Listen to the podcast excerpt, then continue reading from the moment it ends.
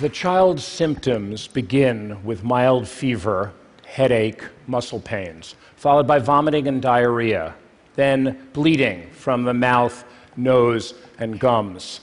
Death follows in the form of organ failure from low blood pressure. Sounds familiar?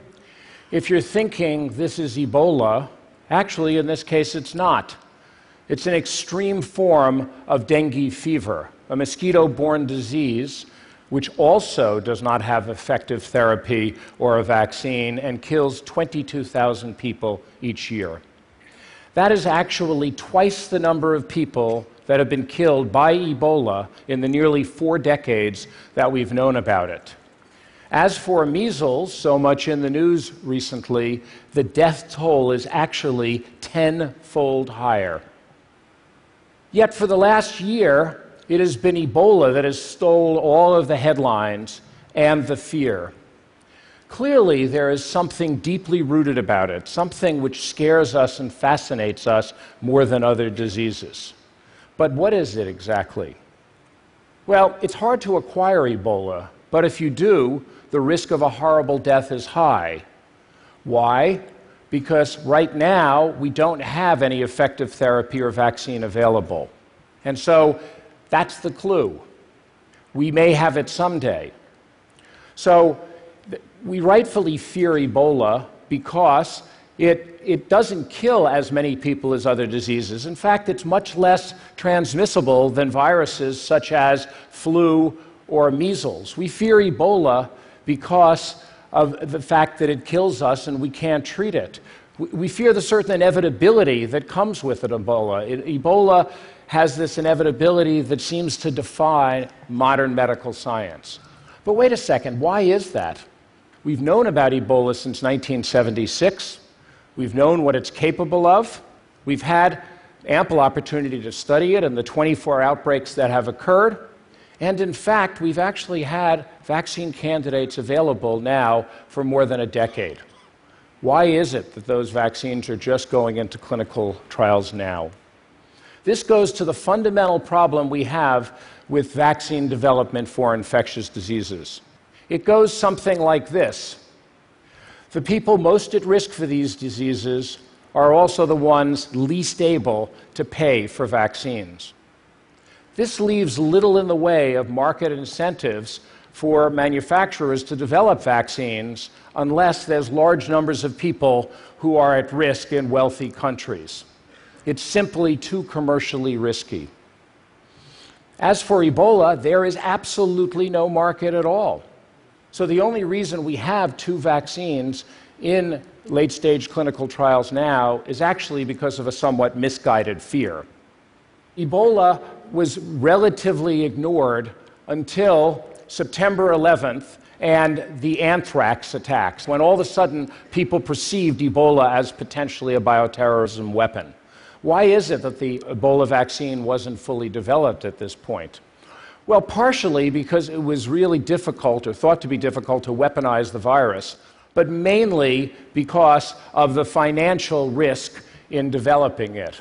And this is really the point.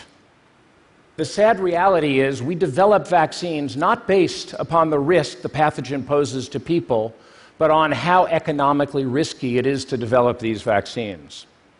Vaccine development is expensive and complicated. It can cost hundreds of millions of dollars to take even a well known antigen and turn it into a viable vaccine. Fortunately, for diseases like Ebola, there are things we can do to remove some of these barriers. The first is to recognize when there's a complete market failure. In that case, if we want vaccines, we have to provide incentives or some type of subsidy. We also need to do a better job at being able to figure out which are the diseases that most threaten us. By creating capabilities within countries, we then create the ability for those countries to create epidemiologic and laboratory networks which are capable of collecting and categorizing these pathogens. The data from that then can be used to understand the geographic and genetic diversity, which then can be used to help us understand how these are being changed immunologically and what type of reactions they promote. So these are uh, the things that can be done. But to do this, if we want to deal with a complete market failure, we have to change the way we, we view and prevent infectious diseases. We have to stop waiting until we see or we, we see evidence of a disease becoming a global threat before we consider it as one. So, for Ebola, the paranoid fear of an infectious disease, followed by a few cases transported to wealthy countries, led the global community to come together. And with the work of dedicated vaccine companies, we now have these two Ebola vaccines in efficacy trials in the Ebola countries.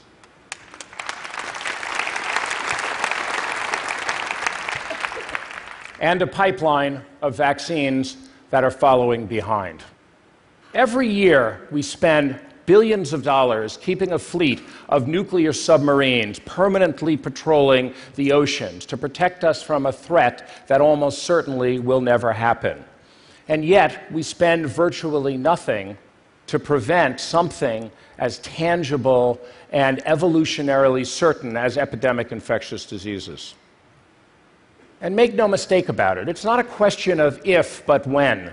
These bugs are going to continue to evolve, and they're going to threaten the world. And vaccines are our best defense. So, if we want to be able to, to prevent epidemics like Ebola, we need to take on the risk of investing in vaccine development and in stockpile creation.